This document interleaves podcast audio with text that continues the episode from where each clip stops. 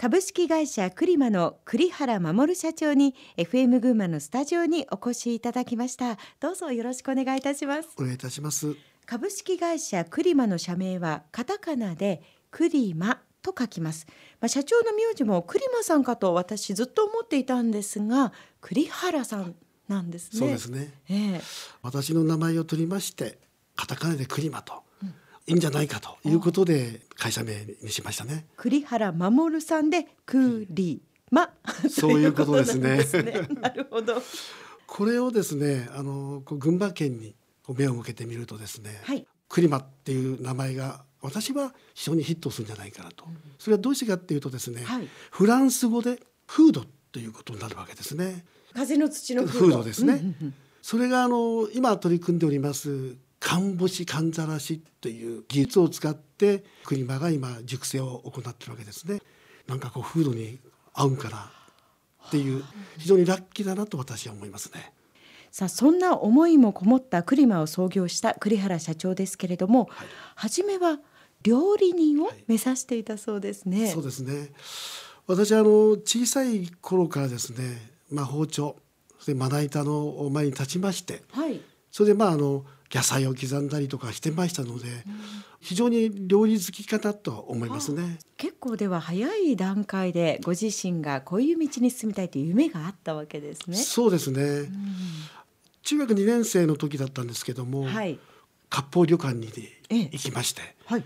えそこであの料理になりたいんだよって話をしましたらそこの社長さん当時はあの旦那っていうんですけどもね旦那がですね、はい二つ返事で待ってるよということで卒業式本当に1日2日目ぐらいに行きましたね。どんな修行を積まれましたか？そうですねあの一番こう下のわけですね洗い方って言いまして、まあ、鍋を洗ったりとか野菜を作ったりとかってその下準備をするんですけども調理場っていうのは板場って言うんですけども板場では、まあ、料理が作り終われば終わりだよというのが当時ですけども私はあの例えば料理が残ってきますねはい。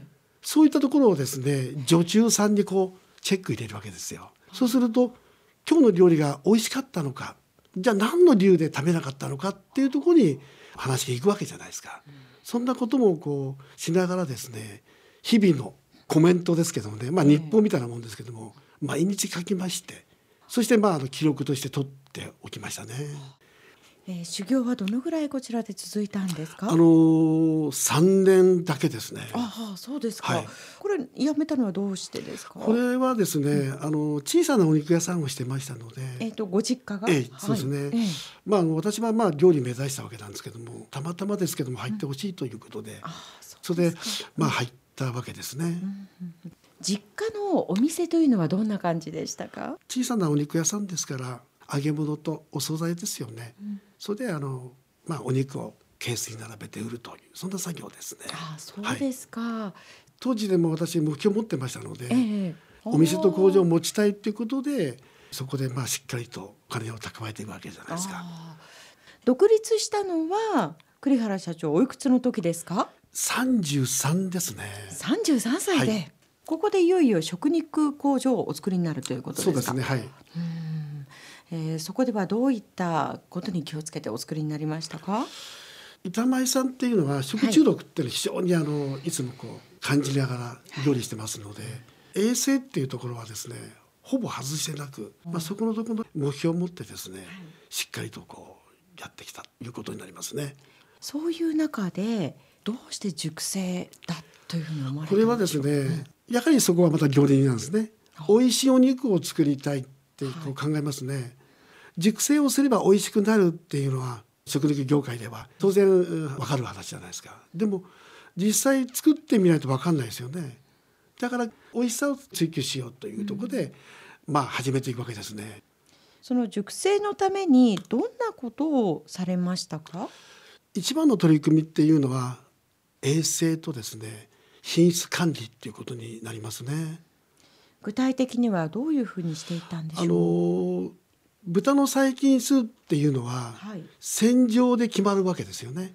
はい。まず枝肉をはい購入なさいますよね。はいで普通そこで洗うものなんですか？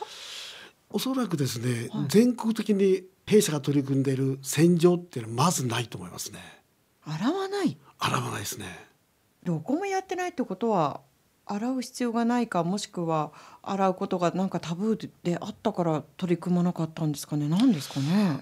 豚肉っていうのは焼いて食べたり、はい。もちろん煮て食べたりするわけですから、うんうんうん。まあ普通の搬入であればうん。当然影響ないわけですね。洗う必要がないわけですね。ね。まああの鮮度がいい時に食べるというか。そうですね。ああですけど熟成っていうところの作業に入るわけですから。そうですねそこにやはり除菌っていうところになりますね。きれいに洗い落とすと汚れを洗い落とす菌を落とすって作業ですね。大変な作業に乗り出しましたねなそうですね。いやー大変だったですね。初めはですね普通の水で洗ってました洗浄してましたね。はあただあの普通の水で洗ってたらですね全然その細菌数が減らないんですね。うんさあ弱ったなってなりますね。なりますねその時にふと思い出したのが濃いの洗いの手法ですね。まあ一肌のお湯っていうと36度40度ぐらいだと思いますけども、その温度で鯉のそぎ身をですね、洗ってですね、そしてまあ冷水につけて鯉の洗いになるんですね。はい。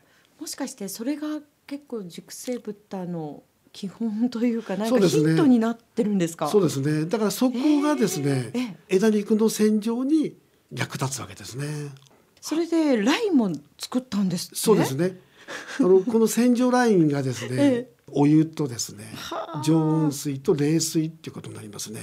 うんただあのこのラインを作ったんですけども、ええこれが大変だったんですよ。何がですか？細菌が減らなければあのライン作っても意味がないわけですね。ない当然夏もあれば冬もありますねそうで。すねと条件が違いますよね。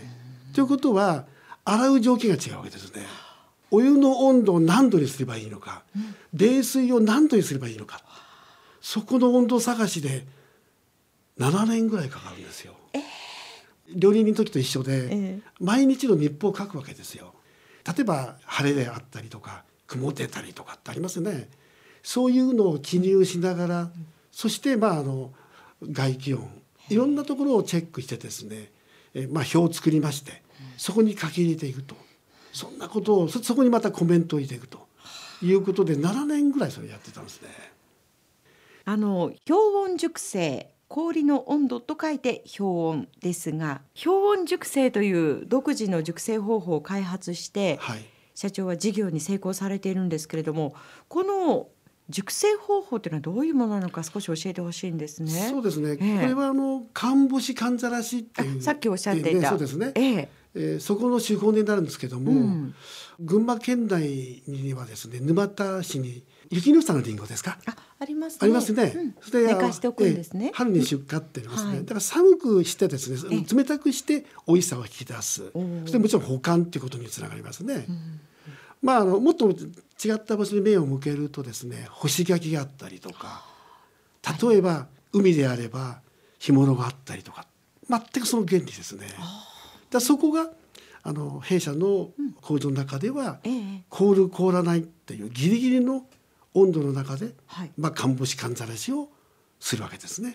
はい、お肉の特徴としてはやっぱり旨味が引き出されるんですか？そうですね。まあそう熟成って言えば赤身のところの成分が向上して美味しいということになりますね。でも氷室豚はですね国内で初めての発見になるんですけども油の成分が向上したっていうのは氷室豚だけなんですね。これは枝熟成っていうことになりますけども。枝熟成。はい。大きいその豚肉をですね、はい冷蔵庫で乾干し寒ざらしということで冷やし込みをするんですけどもそういった手法の中で生まれたその不飽和脂肪酸の向上っていうのが氷室豚で初めて発見されるんですね。あだからこうあの私もいただいたんですけれども、はい。肉が甘くて特に脂身が違いますね。そうですね。舌の上でとろけるような。そうですね。融点ももちろん下がるんですけども。だからやはりこれはあのこの油が良くなったっていうのは非常に画期的なんですね。そうそれでいてこうなんていうんですか油っぽくないというか、さっぱりしてるんですさもんね。っぱりしますね。はあどういうきっかけからスタートしたんですか？どんなその熟成方法があるかなということでたまたまなんですけどもヒョンっていうところに出会ったわけなんですね。ヒョンに？ヒョンに出会ったわけですね。そこでまあえ私なりにそのヒョンを理解をしようということで、冷蔵庫の中を温度下げてみたりとか、またはその環境づくりはどんな環境かなっていうことで、それで取り組んでいくわけですね。それは何回もいろいろこう試してみるというそういう具体的な取り組みになるんですか？そうですね。ね例えば、はいじゃあ温度1度じゃ上げましょうとか下げましょうってしますね。はいそうするとその1度の温度に対して1ヶ月の期間をまず取り組んでみないと結果は出ないんですね。そういう世界なんですよ。でその適した温度を見つけるまでにどのぐらいかかるんですか？冷蔵庫設備投資をしてはいちょうど1年半ですね。はい。そしてその熟成させるってことはいわゆるそのお肉を寝かせるわけですけれども、はいそれはどのようにやってこう熟成させていくんですか？結構企業秘密ですかね？そうですね。これはあの確かに企業秘密ですね。ごめんなさい話せるところまで、ええ話せるとこはちょっと皆さんに聞いていただきたいと思います。ええええ結局洗浄して除菌をしますね。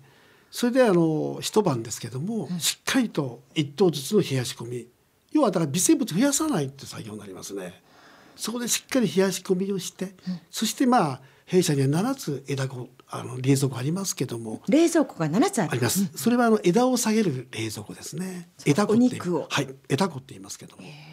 そこにですね、一つ一つの役割があるんですけども、はいそしてその中に入れるわけですね。温度の違うお部屋が7箇所あるとかそうですね。はい、それを通してそうですね。ゆっくり熟成させていくと寝かせていく寝かせていくってことになりますね。そこまでして開発する思いっていうのはその情熱はどこから湧き出るんですか？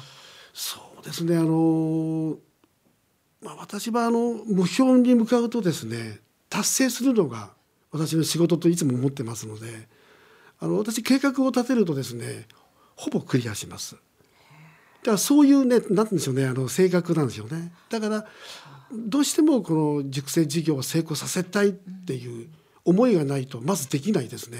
だから途中でまああの洗浄ラインだけ7年間うん開発に時間をかけるっていう人はあまりいないと思うんですよね。そうですよでもそこはやはりしっかりと作ってですね、そしてせんあの熟成につなげていくってことになるわけですから、まああの面白いエピソードではですね、ええ。えーカッパを着てですね、その洗浄ラインを通過してみるとか、え自分が？えー自分がだから豚と同じですよね。豚の気持ちじゃないですけど、そういうその当たってどうなるんだろう、水圧がどうだろうとかってそういうのありますよね。そこまで？そうですね。いやーもうお話を聞いてるとそのストイックさというのがええ。本当に浮き彫りになりますが、まず一つその洗浄しようと思ったのも非常にそのイノベーティブですし、はい。さらに誰もやったことがない開発をねコツコツコツコツとやっていくというこの姿というのも今聞いてるだけでも頭が下がる思いでいっぱいなんですけれども。はいさてこの後は氷温熟成で作られたお肉のブランディングの様子なども伺っていきたいと思います。はい。さあその前に一曲お届けいたしましょう、えー今日選んでいただいたお好きな曲ということで、はい。船木和夫さんの曲を選んでいただきました、はい。女房と二人でですね時々あのコンサート行くんですけども、ええ。そのコンサートの中に出てくる曲なんですけども私にとってみて応援歌みたいになりますかね。はい。はいぜひ聴いてる皆様の応援歌にもなりますように。お届けする曲は船木和夫で君を振り向くな。